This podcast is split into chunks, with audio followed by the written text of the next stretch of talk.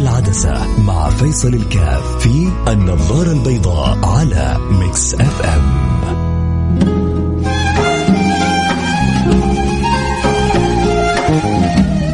بسم الله الرحمن الرحيم. الحمد لله والصلاة والسلام على رسول الله وعلى آله وصحبه ومن والاه. حياكم الله أحبتي في برنامج النظارة البيضاء. اليوم حاول يا رب أنه نتأمل في سورة ونتأمل في آيات بنقرأها دائما. وعسى أني أقدر أساعد نفسي واللي بيسمعوني أنه نتذوق نغوص شوية في المعاني أكثر نتعرف على هذه السورة العظيمة اللي بيقول فيها الإمام الشافعي لو ما نزل إلا غيرها لكفى المسلمين لكفى العالم لكفى الناس. إيش السورة؟ هذه سورة العصر.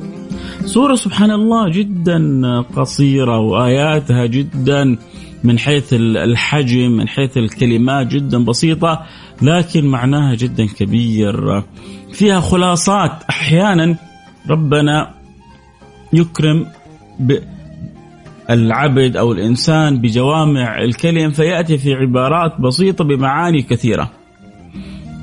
أصدق الصادقين سيد المرسلين مرات كثيرة بيقول عبارات بسيطة تفسر منها آلاف المعاني والمسائل والدقائق.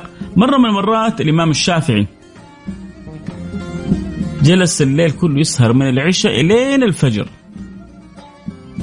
طبعا هذه قصة كانت ما بين الإمام أحمد بن حنبل وبنته. ليش؟ لأن الإمام أحمد بن حنبل ليل نهار يذكر الشافعي بكل حب. دائما يتغزل في الشافعي. يقول الشافعي كالشمس للدنيا وكالعافية للبدن فهل يستغني أحد عنهما؟ أحد يقدر يستغني يستغني عن العافية عن الصحة؟ أحد يقدر يستغني عن الشمس؟ كذلك الشافعي بالنسبة لنا فكان دائما يتكلم في الإمام الشافعي. فيوم من الأيام الإمام الشافعي جاء عند الإمام أحمد.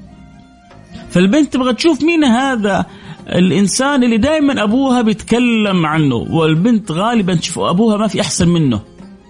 لكن أبوها دائما بيمدح له في, في الرجل هذا. أخذت تراقبه. جابوا له طعام ما شاء الله تبارك الله دق دقة طيبة أكل أكل طيب.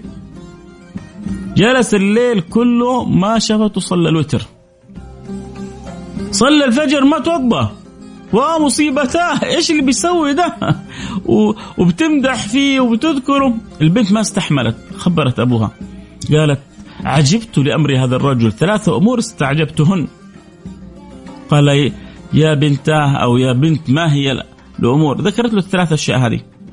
إنه أكل كثير وإنه ما صلى الوتر وإنه صلى الفجر من غير وضوء. فالإمام أحمد اختصر المسألة. على طول راح طرح الأمر على الشافعي. قال له إن ابنتي لاحظت هذه الأمور. فقال له لي ثلاثة أيام. الإمام الشافعي بيجاوب. لي ثلاثة أيام لم أكل طعام. ولذلك علمت عندما أتيت إلى بيتك أعلم أنك لا تدخل في بيتك إلا طعام حلال فأكلت منه ما رأيت. ثلاثة أيام أصلا ما دخل في بطنه ولا في جوفه شيء. طيب وما وما وصليت الفجر من غير وضوء. قال من الفجر من العشاء إلى الفجر وكنت أتفكر في مسألة فلم أنام. ولذلك صليت الفجر من غير وضوء لأني ما زلت على الوضوء. وأما القيام فقد قمت أنا أتفكر في حديث النبي. ما فعل الطير؟ يا أبا عمير ما فعل النغير؟ يا أبا عمير.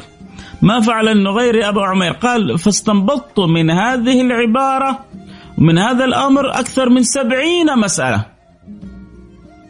لما سمعت البنت أجوبة الإمام الشافعي سلمت. عرفت أن أبوها لما يمدحه ما كان يمدحه من فراغ. الشاهد أنه تأتي العبارة من الحبيب صلى الله عليه وسلم وهو هو الذي قال عن نفسه أتيت جوامع الكلم. ف يعني مهما يشرح فيها الشراح والفقهاء والعلماء ما يوفون العبارة هذه البسيطة حقها. المولى سبحانه وتعالى تعالى الله عما نقول علوا كبيرا المولى سبحانه وتعالى آيات القرآن الكريم أحيانا قد تكون من حيث الحروف قليلة لكن معانيها لا تنتهي.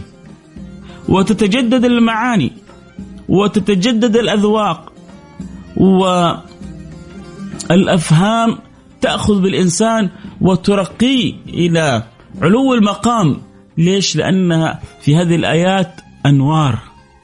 وفي هذه الآيات أسرار وفي هذه الآيات عطايا وفي هذه الآيات فضائل وفي هذه الآيات خيرات. القرآن كله نور.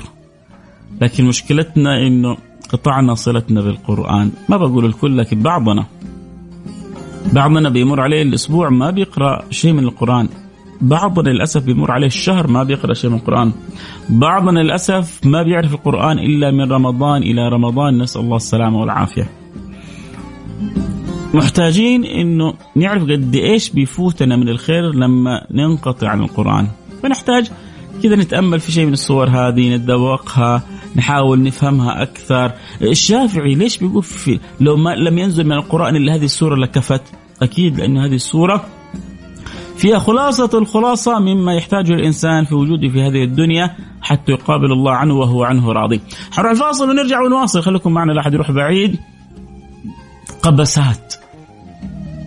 من ما قبسات مما في سورة العصر من وقفات. الله يوفقنا ويفتح علينا. قولوا آمين.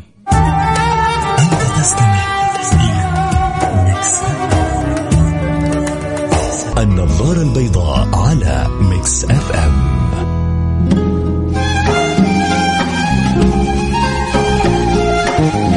حياكم الله أحبتي رجعنا لكم. أنا معكم فيصل الكاف في برنامج النظاره البيضاء واليوم بنحاول نسلط الضوء على شيء من المعاني من الرقائق من اللطائف فيما في فيما في سوره العصر آه، من الأقافات التي ليس لمثل حقيقة أن يسلط الضوء أو أن يتكلم أو أن يشرح ولكن تشبه. تشبهوا بالصالحين إن لم تكونوا مثلهم إن التشبه بالكرام فلاحهم. السورة بدأت بالعصر والعصر. وهذه الواو يسمونها واو القسم. الواو هذه واو القسم. وفي في هذا في هذا القسم شرف كبير. تعرفوا ليش؟ طبعا إيش المقصود بالعصر؟ العصر قالوا المقصود بالدهر. هذا قول. قول آخر قالوا مقصود بالعصر الزمان اللي هو الوقت اللي قبل المغرب. هذا قول.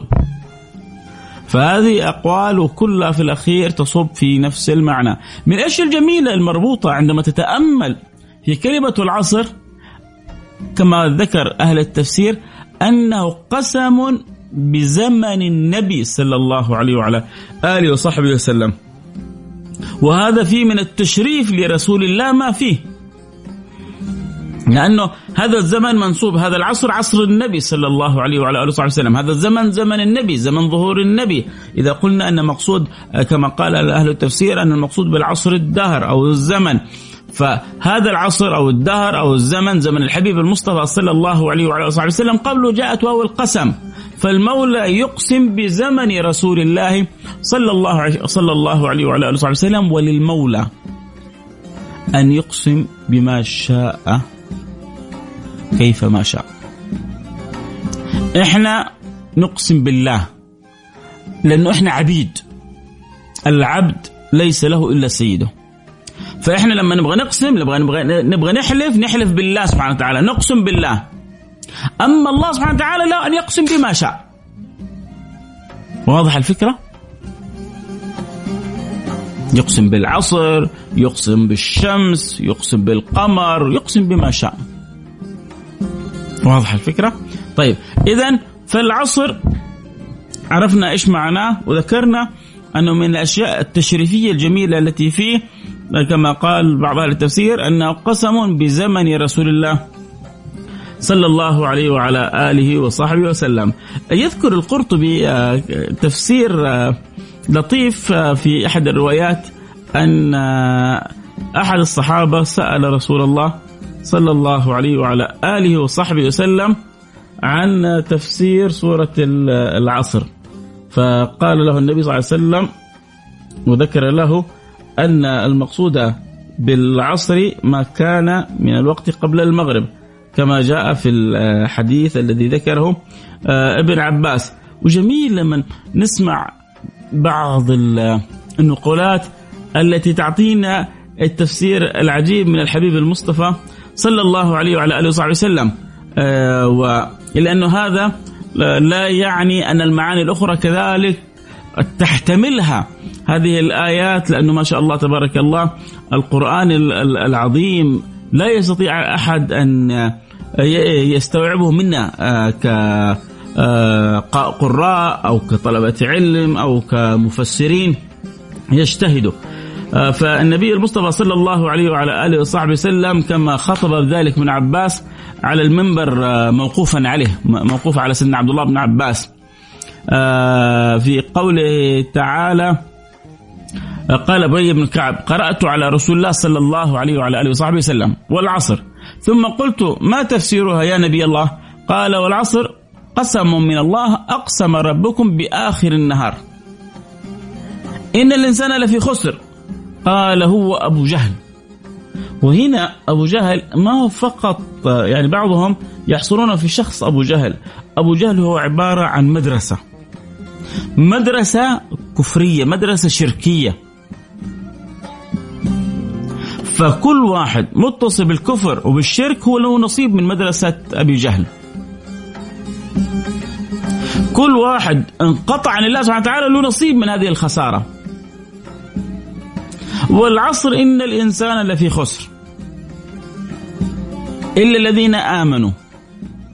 سيدنا رسول الله قال أبو بكر وعملوا الصالحات قال عمر وتواصوا بالحق قال عثمان وتواصوا بالصبر قال علي رضي الله عنهم أجمعين. هكذا آه، تذكر الرواية.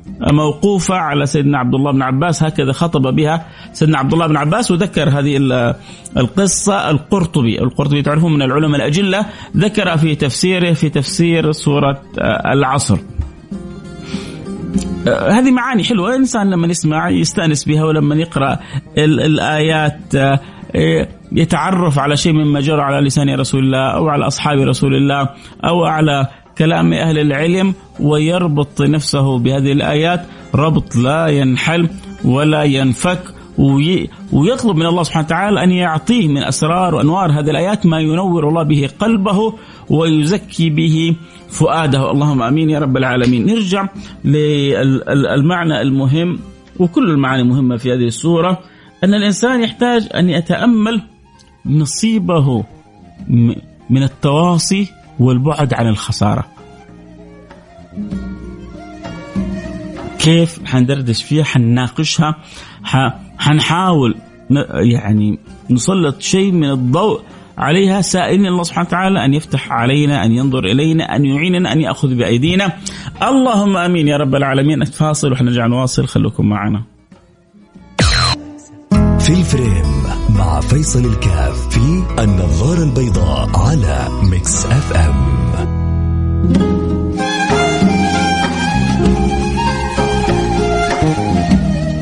حياكم الله أحبتي رجعنا وما زلنا متواصلين في تفسير سورة العصر قبسات من سورة العصر. تلك السورة التي قال فيها الإمام الشافعي لو لم يكن في القرآن هذه السورة لكفت. هذه السورة التي بدأ الله سبحانه وتعالى بالقسم وأقسم فيها بالعصر أي آخر النهار أو الدهر. وفيها التشريف أنه قسم بزمن رسول الله صلى الله عليه وعلى آله وصحبه وسلم. تأتي الإشارة والتنبيه والعصر. إن الإنسان لفي خسر. هذه رسالة لي ولك وللكل الأصل في الإنسان إذا لم ينتبه. الأصل في الإنسان إن لم يعرف معنى الصلة بالرب. الأصل في الإنسان إذا لم يؤمن بالله. الأصل في الإنسان إذا لم يقترب من الله. الأصل في الإنسان إذا لم يرجع إلى الله. الخسارة. كل عين باكية يوم القيامة إلا عين بكت من خشية الله وعين بادت تحرس في سبيل الله. الدنيا ملعون ملعون ما فيها إلا ذكر الله وما والاه. يعني هي ليست اللعنة على كل أمر في الدنيا لا. إن كل أمر ينقطع عن الله تسلب منه الرحمة وكل أمر يرتبط بالله تزرع وتجعل فيه الرحمة. وإذا نزعت الرحمة حصلت اللعنة هي الطرد والإبعاد من رحمة الله. إيش هو اللعن؟ اللعن الطرد والإبعاد من رحمة الله. في الأمور المقطوعة عن ربنا طبيعي أن هذا يصيبها. ولذلك النبي يقول الدنيا ملعونة ملعون ما فيها إلا ذكر الله وما والاه. ما والاه مفتوحة. كل حاجة تقربك من ربنا تدخل في ما والاه. طعامك شرابك زواجك عملك حياتك لعبك تمشيتك تغييرك للجو نومك استيقاظك غفوتك كلها وما والاه. خصوصا لما تعرف تربطها بالنية الصالحة. هو لازم الواحد فينا يعيش يا جماعة قضية جدا مهمة. إنه هذه الدنيا اللي إحنا فيها ما هي مستقرنا هي كل يوم إحنا جالسين فيها ومعدين وماشيين بإذن الله سبحانه وتعالى وموعدنا جنة رب العالمين. موعدنا فردوس أعلى نجتمع فيها بالنبي الأمي الأمين. قولوا آمين اللهم آمين. يا رب العالمين. ذلك ذلك ما يرجوه الواحد والعصر إن الإنسان لفي خسر تبغى تكون من أهل الخسران؟ تبغى تكون من أهل البعد نسأل الله السلامة والعافية هل يرضى أحد أن يكون من أهل النيران؟ طبعا لا طيب إيش الحل؟ والعصر الإنسان لفي إن الإنسان لفي خسر إلا إلا أداة استثناء. ليش؟ مفروض الأصل إنه الناس كلها في الخير والاستثناء الشر، صح ولا لا؟ بس لأنه تغلب الغفلة على الناس. لأنه يغلب عند كثير من الناس الانقطاع عن رب العالمين. زي الآن كم عدد المسلمين؟ كم عدد المشركين؟ تجد عدد المشركين أو الغير مؤمنين بالله وبرسوله تفوق. فيتحول وكأنه أصبحوا أصل. إن الإنسان لفي خسر إلا الا الذين آمنوا وعملوا الصالحات. وتواصوا بالحق وتواصوا بالصبر. هذا المطلوب منك. إيمان بالله. شيء من الأعمال الصالحة ابتداء بالفروض. ما أحب الله شيء من العبد مثل اداؤه للفرائض ثم بعد ذلك ماذا؟ أداءك للفرائض. تقربك من الله سبحانه وتعالى. رجاءك بالله سبحانه وتعالى. حسن ظنك بالله سبحانه وتعالى الذين آمنوا وعملوا الصالحات. والتواصي وما أدراكم التواصي. حنتكلم عنه بعد الفاصل. الله يجعلنا وإياكم من المتواصين بالحق بالخير بالنور بالعطاء بالفضل بالصبر. قولوا آمين. فاصل ونرجع نواصل.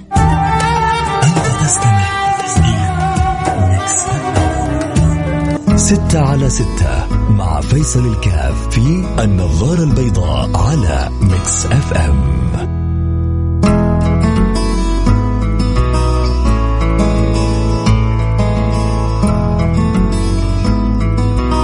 حياكم الله أحبتي رجعنا لكم حديثنا ممتع لأنه بنتكلم عن سورة جميلة الله نتكلم عن آيات عظيمة شرف والله ما ما أستحقه. أن يكرمنا الله سبحانه وتعالى آه، أن أذكر هذه الآيات وأذكر ما قالوا أهل الفضل وأهل العلم في هذه الآيات والرجاء في القلب وأتمنى يكون رجائي ورجاءكم بصدق إن الله سبحانه وتعالى يحقق فينا ما استثناه في هذه السورة ان يعني جعلنا من المستثنين يجعلنا من الذين آمنوا وعملوا الصالحات وتواصوا بالحق وتواصوا بالصبر. في زمن صار يصعب فيه لربما التواصي بالحق والتواصي بالصبر. في زمن صار الواحد فيه لا يرضى النصيحة من أحد. في زمن أصبح كل واحد فينا منشغل عن الآخر بنفسه. في زمن عند البعض غلبت عليهم شقوتهم فصاروا يعيشون فكرة إن هي إلا حياتنا الدنيا وما نحن بمبعوثين نسأل الله السلامة والعافية يا رجل وراء وراء الحياة حياة وراء هذه الدنيا آخرة. وراء آه، السويعات هذه جنة عرض السماوات والأرض وسارعوا إلى مغفرة من ربكم وجنة عرضها السماوات والأرض. أعدت للمتقين الله يجعلنا منهم ويدخلنا في دائرتهم ولا يحرمنا صحبتهم. والعصر إن الإنسان لفي خسر إلا أنت عدينا براحتك. عقلك في راسك تعرف خلاصك تعرف كيف تخلص نفسك من الخطأ وتدخل نفسك في دائرة الصح. جات جاك الخطاب جاتك الوصية جاتك النصيحة. والعصر إن الإنسان إن الإنسان لفي خسر. إلا الذين آمنوا الحمد لله. الإيمان إن شاء الله متحقق فينا. إيش المطلوب؟ وعملوا الصالحات. مرحبا. لبيك يا ربي سمعا وطاعة. لن ترى مني إلا الحرص على ما طلبته مني خصوصا الفروض الخمسة يا جماعة خصوصا أركان الدين الخمسة. ما إحنا أحيانا بنلخبط واحد يقول لك يا أخي هذا إنسان مستقيم ما يشرب خمرة ولا يلعب مع النساء يصلي؟ لا ما. أهم حاجة أهم حاجة أداء الأركان الخمس. واحد يقول لك أهم حاجة السلوك الإنساني. أداء الأركان الخمس هذه يقوم السلوك الإنساني. إن الصلاة تنهى عن الفحشاء والمنكر.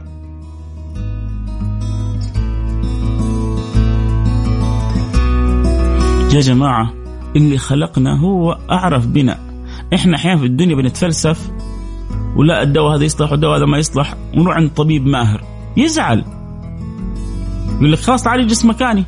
أنت أفهم ولا أنا أفهم؟ تستحي تقول لا لا لا لا لا انت افهم سامحني. ما تبغى تزعله منك. طب إحنا في أمور في أمور متعلقة بالخلق هو أعرف هو أدرى ما هو الأصح والأفضل والأجمل والأنسب لنا. نتعالى نتغافل ندخل آراءنا. لا لا لا. ربنا ما قال كذا. مو لا بعضهم يقول لك مو معقول إنه ربنا قال كذا. هي امور ربنا بعقلي ولا هل عقلي وعقلك يستوعبان قدرة الله؟ وما أوتيتم من العلم إلا قليلا. ما هو أنا وأنت الأنبياء والملائكة والكل. وما أوتيتم من العلم إلا قليلا. كل الخلق. بأنبيائنا آه، بملائكتنا بكل الخلق. وما أوتيتم من العلم إلا قليلا. فلما ربي يرشدنا إلى أن هذا في الخير هذا في الصواب ينبغي أن نستوعب وأن نتقبل. وفقنا الله وإياكم ما يحب ويرضى. آه، على الأقل لو بقول لكم صح. حاجة ذكرها ابن كثير في تفسيره. إنه إذا تقابل الصحابة كانوا لا يفترقوا حتى يقرأوا سورة العصر. إذا تقابلوا كانوا لا يفترقوا حتى يقرأوا سورة العصر كما ذكر ذلك ابن كثير في تفسيره. فجميل إذا كنا في لقاءات في اجتماعات لأنه ليش؟ لأنه فيها وصية. في وصية مهمة للمؤمنين أنه تواصوا بالحق وتواصوا بالصبر تعاون وتعاونوا على البر والتقوى. فيها وصية جدا مهمة. فحلو أن المجتمعات تتأصل فيها سورة العصر. فكانوا الصحابة إذا اجتمعوا ما تفرقوا حتى قرأوا سورة العصر. أنت مع أهلك مع أحبابك. حيث ما كنت لا تفترق عنهم حتى تقرأ سورة العصر. ونسأل الله سبحانه وتعالى أن يجنبنا وإياك الخسر ويجعلنا وإياكم ممن ربح الربح الأكبر. اللهم آمين يا رب العالمين. نلتقي على خير. شكرا انكم أعطيتونا هذا الوقت الجميل. تقبل الله مني ومنكم وجعلنا وإياكم عنده من المقبولين. اللهم آمين يا رب العالمين. في أمان الله. السلام عليكم ورحمة الله وبركاته.